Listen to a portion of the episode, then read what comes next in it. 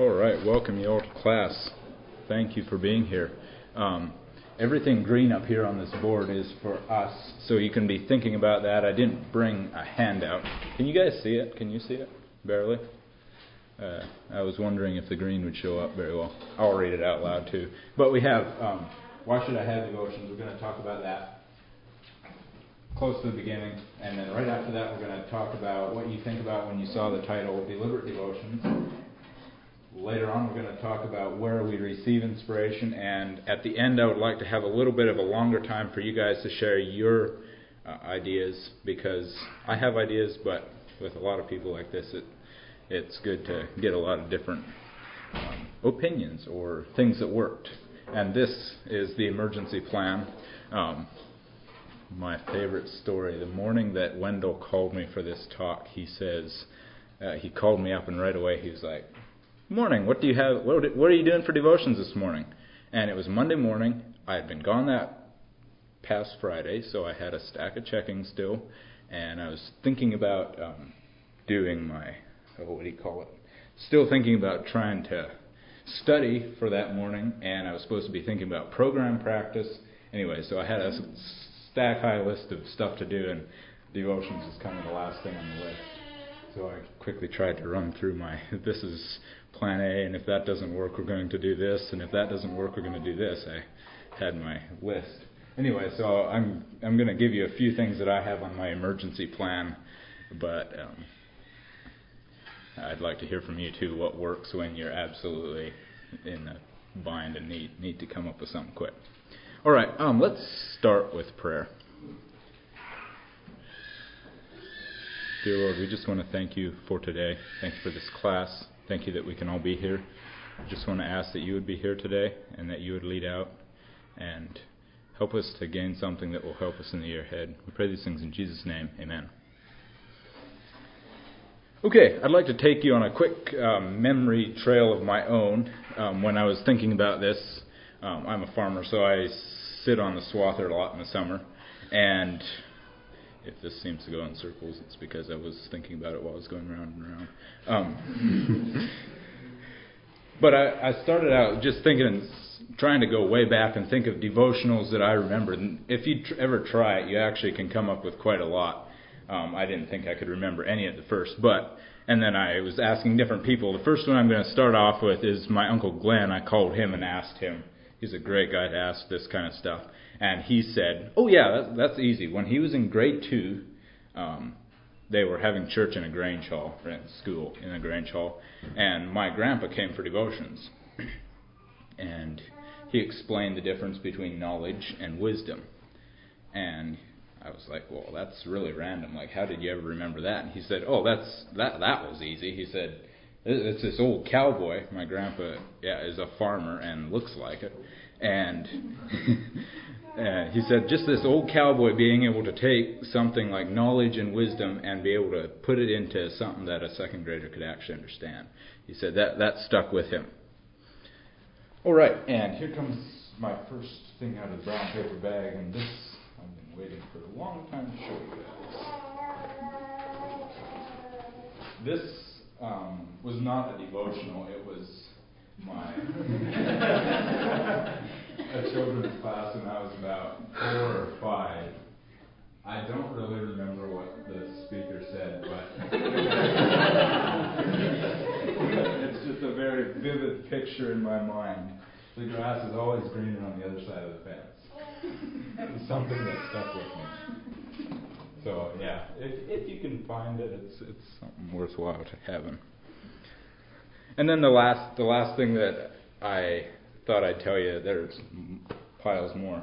Um, but when I was in third grade, I believe it was, um, it was me and six girls, and we were having devotions the one morning, and Miss Krista said, she was like, Penny, could you read the poster on the front of my desk, and so Penny read it off. It was something, it said something like, God hears even the weakest cry for help. And then she told the story about Ishmael and Hagar out in the desert when Hagar left Ishmael under the bush and then went off and then saw that, saw the spring of water. Anyway, um, when the time that I rem- remembered this was in my first year of teaching. I was about ready to quit a couple times, and you know, walking home through the woods. I can remember that. And almost ready to grab the phone and call the school board chairman. Anyway, I, I remember I remember that that devotional from third grade, and you know, I waited till the next morning and things looked better. It it came back a couple times that year, and obviously I'm still here today. So I made it made it out okay.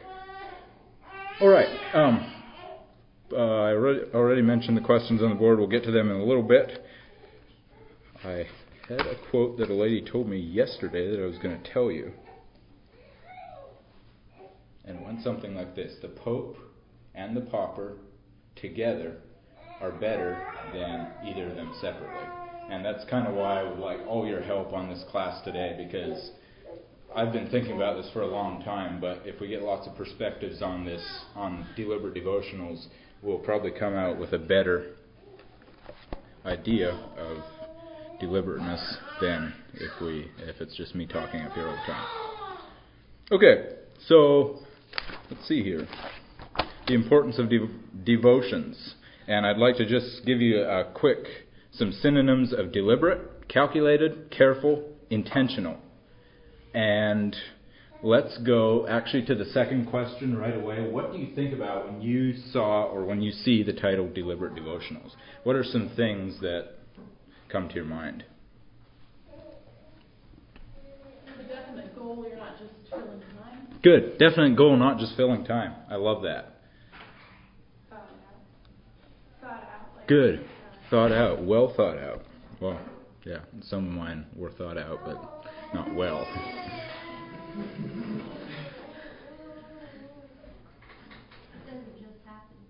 Okay, it doesn't just happen like um, I think on the. I liked how whoever wrote the description of this is quickly stirred out of the mud. Good. They're a good, they're a good uh, place to address potential issues in the classroom Okay. without being too pointed problem. Right. Thank you for that. And I just uh, I'll cover it right now because I know it's not in my notes, but I did think about it. Um, I sat in a devotional class where the teacher said, or the it's actually Neil Hackman. He said, "Do not address disciplinary uh, problems in your classroom in devotions." But then my co-teacher, Conrad Smooker, he said um, he or I was just asking these questions about devotions that you remember, and one of his students said, "Oh yes, there was this devotions one time that he talked about. It was this huge problem in his classroom that they were all negatively talking about themselves, like they would just degrade themselves, and it was it was pretty bad." Conrad went ahead and just gave his devotional around that. And that was a devotional that one of them said he remembered vividly because they needed it at the time. So it was two kind of opposing ideas, but I don't know. Does anybody want to try to bring them together for me?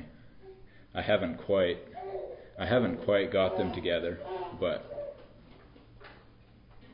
It seems like for a thing like that where it was a class issue, it would be a little different than just one or two students and Right. pointedly. Okay, yeah, I think too, like, if, I mean, if you're careful not to call out a student in a devotion, but at the same time, having a devotions and then later on that day talking to the student and referencing back to what I talked about this morning can be super helpful. Yeah, I love that. Um, the way one of my friends said, he said you, you lay a foundation for it, and then later when you're having the problem during the day, you can you can reference back. I love the way you said that. One friend who, who had had experience in church Mhm. both ways, she said, it's different when you're offered hope rather than just accusation. Okay, yeah. That, that, so, in a way, with the devotional you're you're giving, maybe not calling down the specific behavior, but possibly holding up uh, the the standard of good that you want for your students. And then when later on in the day when they are not doing that, you can point them back. Okay, good. Any any more thoughts? What I usually do is that we know that we have a problem in the school, an issue, and they all know. Right. Not so Mhm. many, you know. They all know, and we address it. I address it personally, choosing a passage from the Bible that talks about that Mhm. problem, Mhm. and giving the Bible standard without doing more, more than that. Right. And they basically, I don't give names or I don't mention the problem, but they all understand what's all about. Mhm. And then some, sometimes the guys who were involved just came to me after and talked to me about. You don't Okay, yeah, right. Okay, um, let's move on to the top question then. Why should we have devotions at all? Um, this is kind of going back, and it's very, very basic. But I asked a few adults, and they were they gave me this blank look stare, and uh, we kind of always did it that way. And we're Christian day school, which some it it is it is a good a good starting point, but you know, the first year that I taught, the main reason devotions was on the schedule was because the the ten years that I went to school, my teachers all had it. So, um, why do we have devotions? What we're trying to do in the first place is point to Jesus Christ. Thank you. That that's probably the most important one is to point our students to Jesus Christ, and devotions is a is a wonderful time to do that. It sets a good atmosphere for the rest of the day. I like that one too. When when we're swathing at the beginning of every field, we uh, our swathers have auto steer, so. um, but it's the same idea. You you set your first line at the beginning of the field. The whole field is based off of that one line, and devotions is, is like that. You you point you focus your students' attention, and then the rest of your day can be based off of that. love the Christian character. Good. We had, uh, sometimes we had for the whole quarter, just a certain thing that all of us, we were sticking to the subject, like Okay. talking about uh, being honest. Mhm. For a whole quarter, and all the devotions were uh, focusing on that, to build their character and that. Right. I like that. And so it was like the whole school. Yeah, school. all, all, all the teachers. Yeah. like hmm Three or four teachers, and even the parents, if they, sometimes one day of the week, the parents come, have devotion, we, we, they were informed about it. Okay. And they Yeah. picked up the passages and the verses that comes from. You I see. I like that idea. Should it also be for the teachers good? Like, we should have our personal devotions too, obviously, but um, also you get to school at six thirty or whatever in the morning, and that whole couple hours is just some frantic. And I know for me, just that time of stopping and studying for what we were going to talk about, what I was going to talk about for devotions, um, kind of helped me get my focus right. It, it straightened it out. Yeah. Uh-huh. Which brings up an interesting question. When thi- when This brings us to go ahead. something more personal, right? We are all teachers, but when you have devotions, it gets more personal. Right. Because actually you are responsible in front of God for every word that you say there. hmm And this got me the point in which I really have to search my words, you know. So why am I telling them? because Right. it's not that easy. So it's better for us not to talk about what we know at with weak points in our life, you know. And then search ourselves, Mhm. build up a little bit there, and talk And then talk about it. Okay, we're going to leave my brilliant question for the moment. okay, are there, are there any other why we should have devotions? It's been brought up a few times here at these meetings, but um, we need to be an example. It's kind of what comes in here as well. But be an example to our students and our our zeal for the Lord. And if it's not a deliberate devotion, something we haven't really studied for, just a quick thing that will quick stir it up, our students are going to know.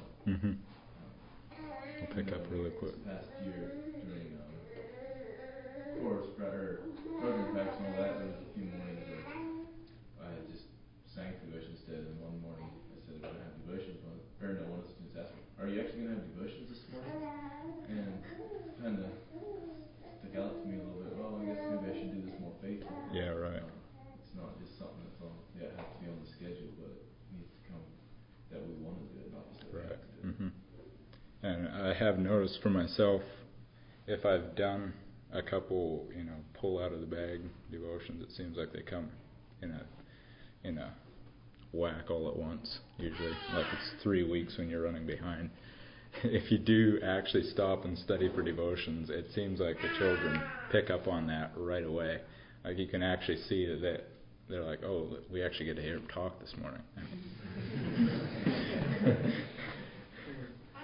okay, and uh, let's see here.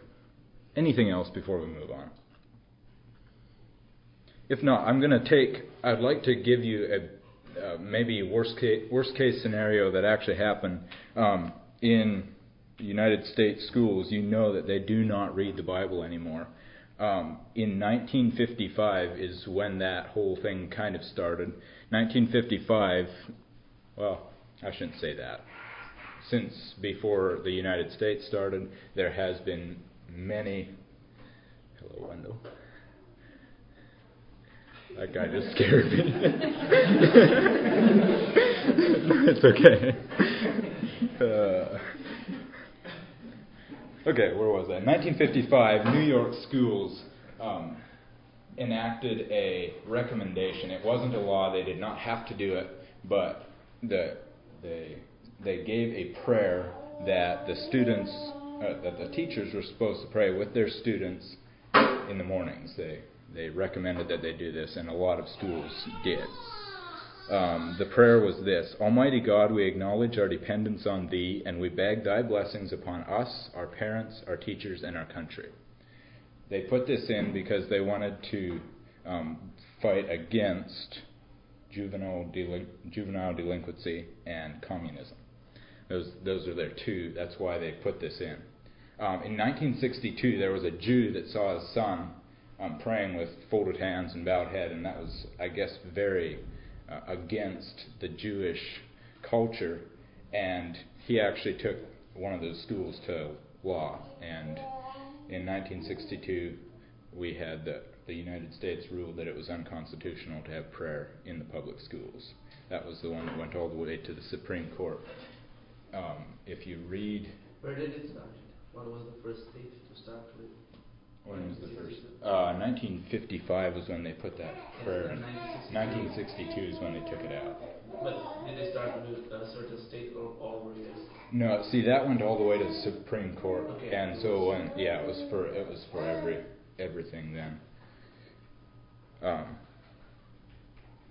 1963 then is when they took Bible reading out of out of public school as well. Um, one of the judges that presided over that case in his his notes about it, he mentioned that by taking that out, they were taking something out that had been in place from before the United States began. Okay, and then since that time, I was going to read some. Must have put it in my stack of papers at home that I didn't need. I was going to read. There's about five things that happened one was students' grades dropped drastically the next 18 years after they did this.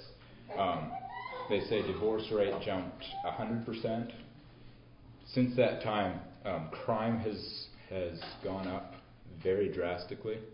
Um, just different results of that. And in 2014, there was actually a person who, a professor from California, that wrote an argument um, trying to get prayer and Bible reading back into schools to to help fight all this stuff.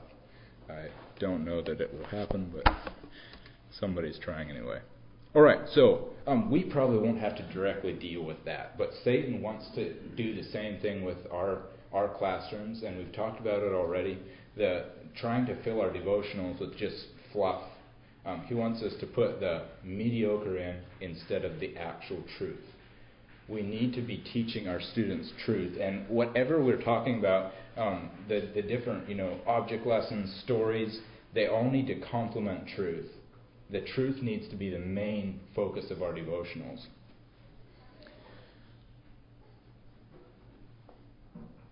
Okay. Um, so, just right at the end, I'd like to give two verses. Um, let's see, the one was That word is a lamp to my feet and a light to my path. That is what you're giving your students a lamp and a light. The other verse to think about is, and ye shall know the truth, and the truth will make you free or set you free. Um, that that's another thing that you're giving your students when you give them the truth. All right. Um, so we're kind of in between parts on my notes. I would like to have you guys group up into groups of about five. Um, there's five ladies in the front and four back there. You'll be fine. Um, and then if you get five back there, at Anthony, you could be with them too. I'm just going to hand out objects. I would like to hear what you have. Um, I would like you to tell me what lesson you would put with this object. So, my little sister said, Seth, don't do that because it'd be embarrassing.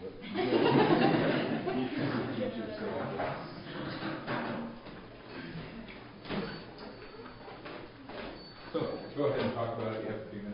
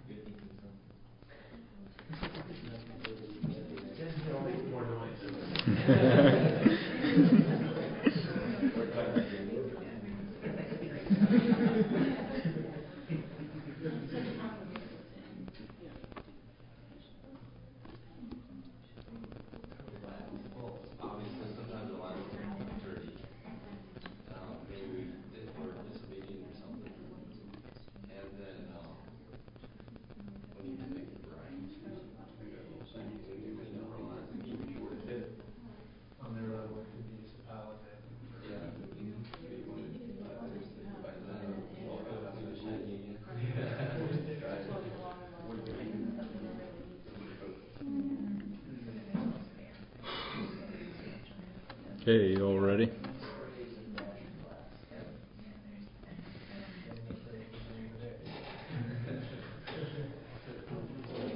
I know I'm asking you all to do something that usually you have more time to do, not two minutes, but that's why we had five heads in each. Okay, um, let's just go around, even even if you don't.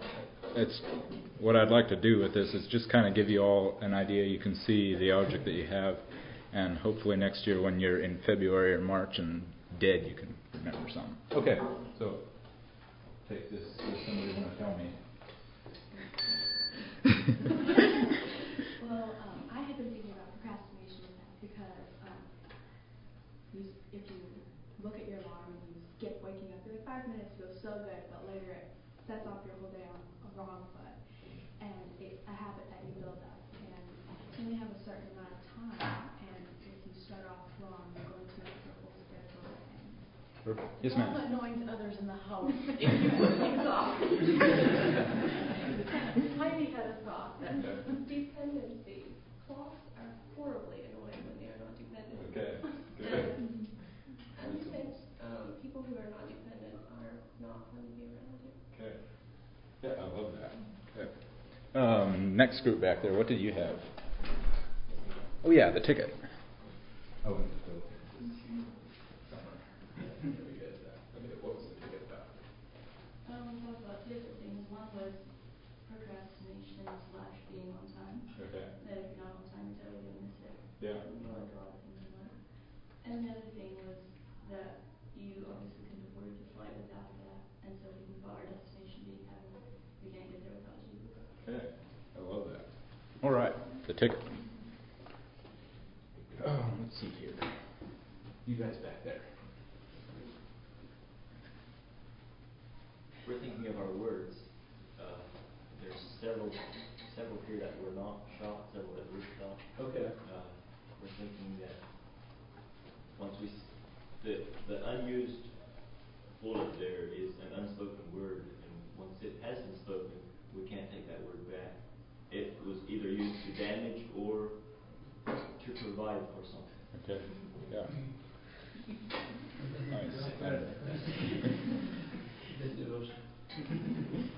All right, and Need to be slow here. Uh, we would kind of, um, come up with ideas, um, you know, our lives get kind of dirty, and we don't wanna, we may need to apply the word of prayer. okay. Mhm. The other thing, you know, if there's a problem, um, we can, you can just apologize, you know, make Okay. things right, you don't have to be like. So to, to clean it, Yeah. yeah. Oh, okay. Perfect. Okay, thank you all for doing that. All right, I'd like to move now into preparation a little bit more, and this part feels like it's been hammered this week already. Um, that you have to start with yourself. Hello, Verda. You have to start with yourself before you can pass anything on to anyone else. Um, it's like this light here. Um, one day I, was out of devotional ideas, so I was I took the long way around to school. I could walk to school from where I was, and I was praying about it and walking along, and I found a flashlight just like this one laying on the road, and I picked it up and walked, finished walking to school, and then I had a devotions on the verse, "Ye are the light of the world," and as teachers, we are like this. We need to spend time in the sun every day to be able to shine. And that's just, it's so important. And it's come up many times this meet, these meetings. I, I think that it must be the thing that you're supposed to remember. Spend time with God every day. Once you're inspired, devotions can flow out of that. And you probably won't spend as much time preparing because you, you have it in you already. So spend time in the Word, spend time in the light, and then that will pass on um, the light to others. All right, and when should we? When when do you all prepare? I sat in Jonah Avina's class one year. I'm positive he had this class. He says he didn't, but I remember him telling me. he said that he prepares right before the students get there, so that um, he's already fired up and ready to go. For me, that doesn't work because I can't. Like if I'm pre- preparing right at the end like that, it means that I'm cramming and and my devotionals won't quite be as well thought out. For me, it works best the night before. Does anybody else have what works for you when you when you are preparing? If not, we'll just keep going here. Um, my co-teacher, I think he does his Sunday afternoon possibly on the Sunday afternoons that he is off. Okay, um, so we're going to go to this. Where do you receive inspiration? I'm going to give you a few ideas. Um, we already talked about the Bible. Use use things very heavily from the Bible. Um, one of my goals last year was to teach Bible knowledge. So a lot of the stories they know already. It does not hurt to go over those stories again. Um, if this is more for younger, use this book. It's a very good book um, if you need stories. Another thing, there are lots of little stories that we sometimes skip over just because they're one or two verses long and the man's name is hard to say or there's no name at all. Um, I guess that's why it happens. I don't know if you know Jeremy Erb, but he was substituting one time, and he told that he told this um, very long. He said it took about 20 minutes to tell. Very complicated, involved story about a man going through the woods.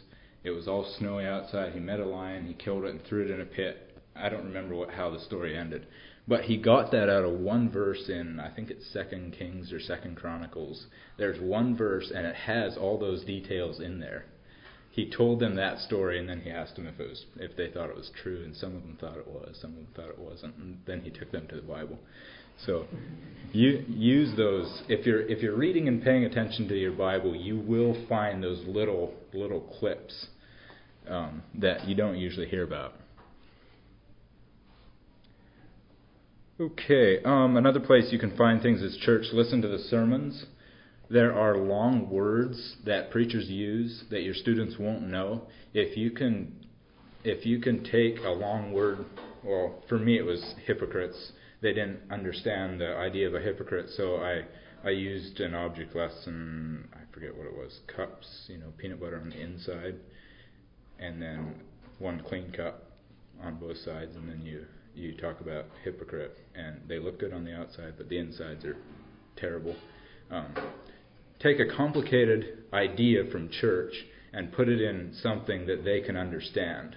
Um, one thing I've been toying with is reconciliation. I don't know if that's going to work. It's an idea that I have at the back of my head that I would like to try to explain to mine. I teach middle grades, so three, four, and five. I don't know if I'll be able to get that across, but it is something I'd, I would like to try to have them understand. Nature. When you're feeling dry, take a hike. Um, get some fresh air into your lungs. One of my favorite places is back in the wilderness. There is this huge mountain way back in, and it's a seven mile hike. Unfortunately, it's probably five hours away from where I teach, so when I'm feeling blue, I do tend to think about hiking back into that the lake there right at the base of it. Um, but but just doing something like that, even just a small hike, does furnish you with inspiration. Okay, I'd like to hear some from you. Where where else do you receive inspiration? Personal experience, it doesn't have to be anything very big. Right. Use it as a lesson. Yeah, yeah, personal stories. Um, this thing here, I like to call my fifteen hundred dollar um, pencil holder. It's part of a stacker uh, with a hitch from a stacker. I was driving along, um, stacking, and uh, a stacker it has a tractor like this, and then you pull it in line for when you're going down the road. When you're in the field, it, it's offset, so it's like the tractor's here, and then you're pulling this wagon on, on, on the side. And I had a full load, which is 12 bales, and about six ton on there, I think, with the weight of the bales that I was carrying. And I forgot to put this hitch in line. And we were going through this river bottom, and you had to cross this narrow um, uh, bridge. Anyway, so I forgot to put the hitch in line, and the whole stacker went over like that. The the temporary fix was fifteen hundred bucks till we could get the new part. Anyway, so this pencil holder sits on the front of my desk the whole year to remind students that um, mistakes are okay if you learn from them. I've never done that again. Use personal experiences.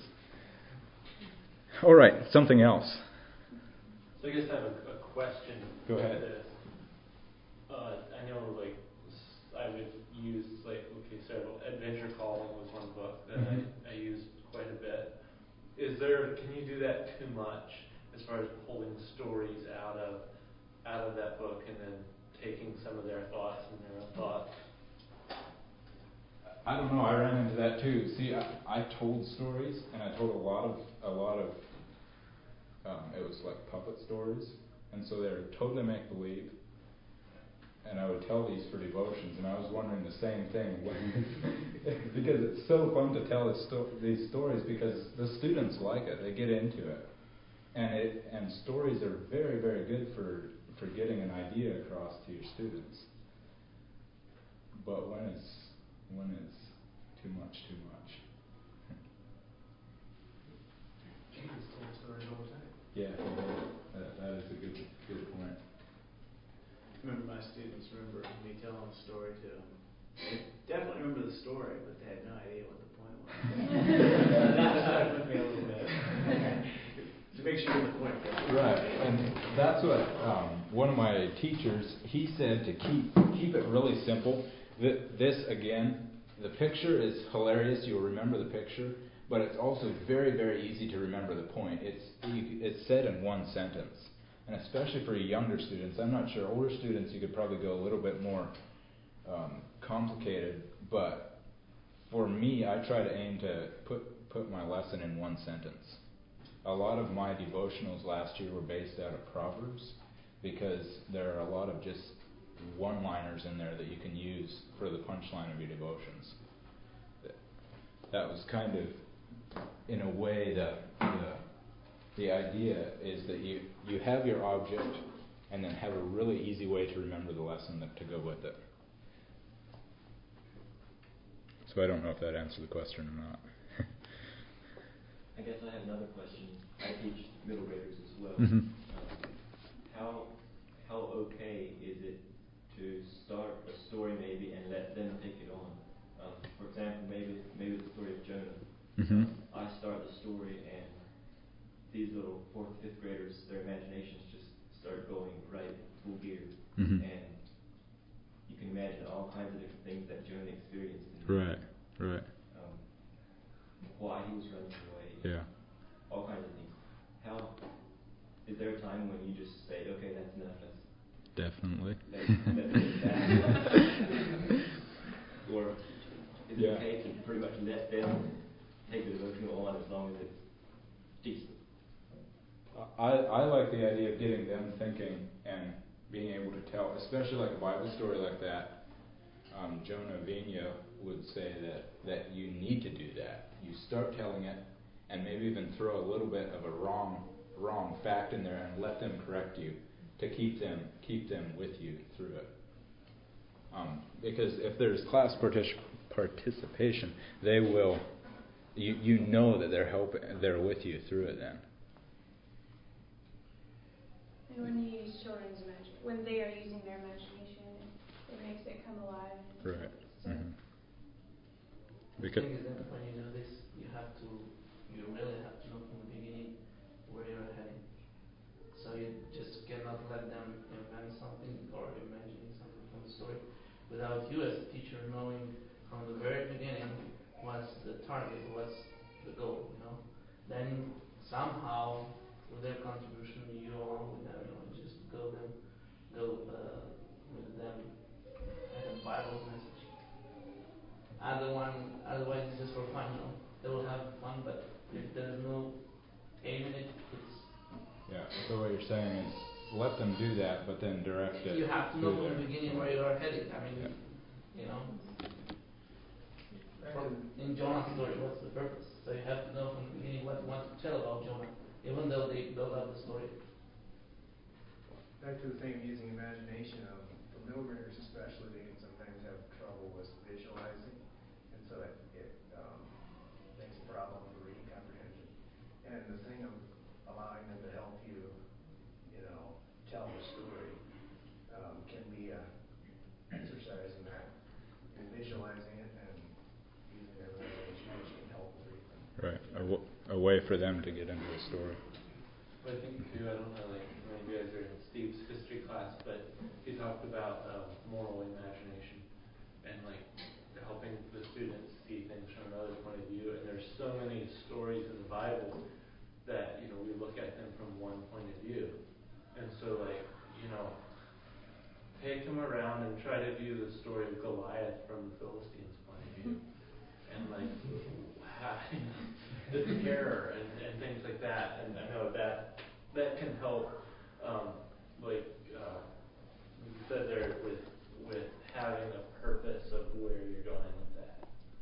And uh, children, they always tend to, you know, overact, to exaggerate.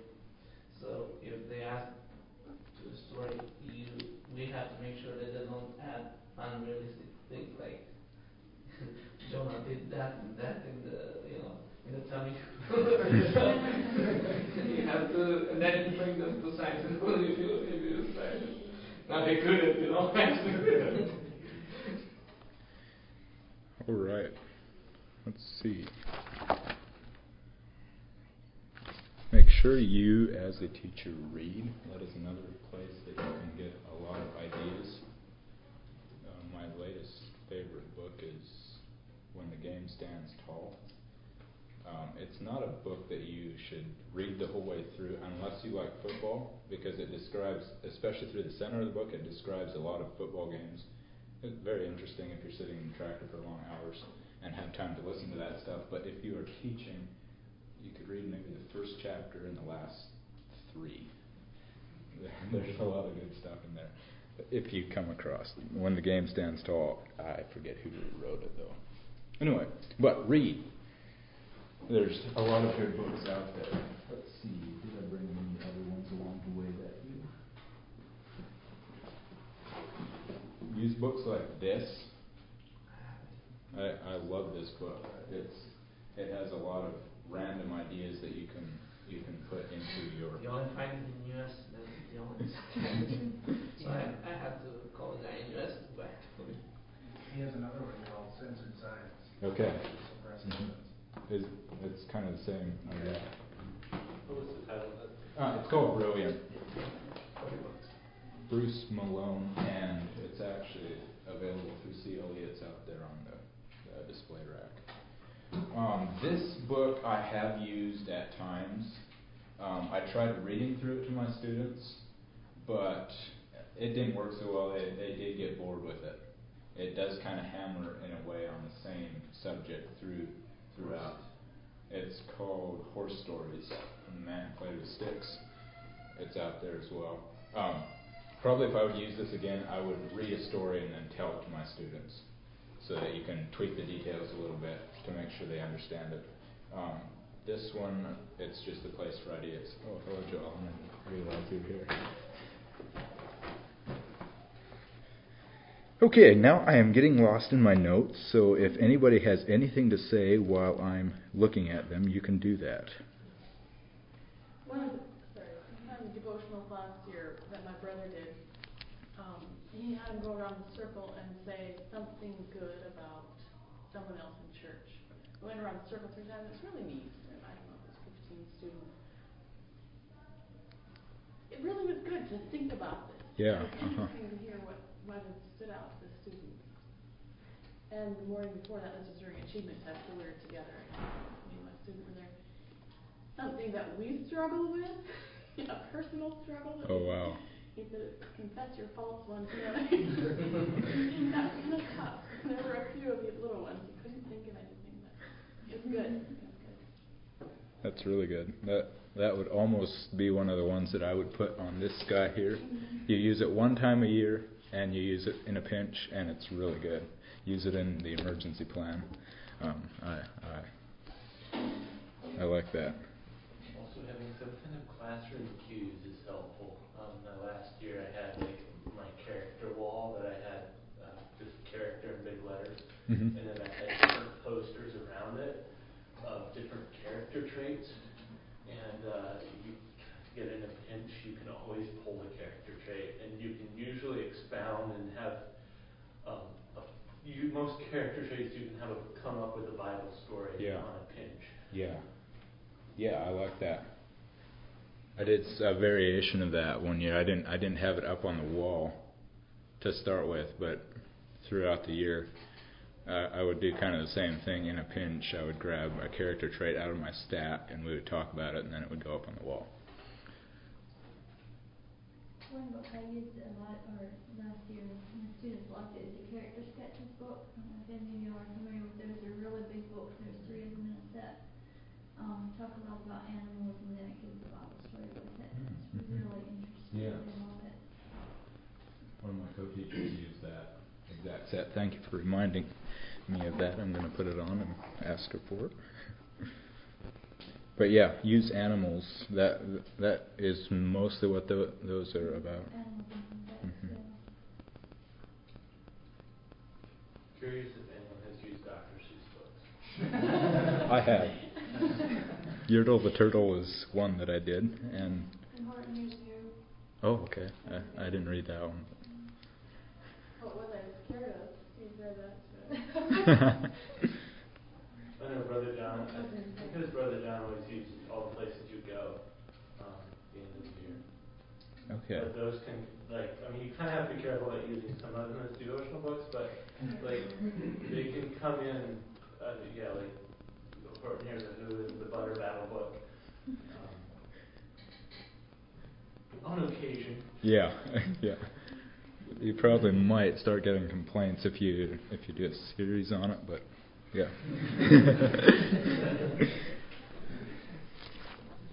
okay.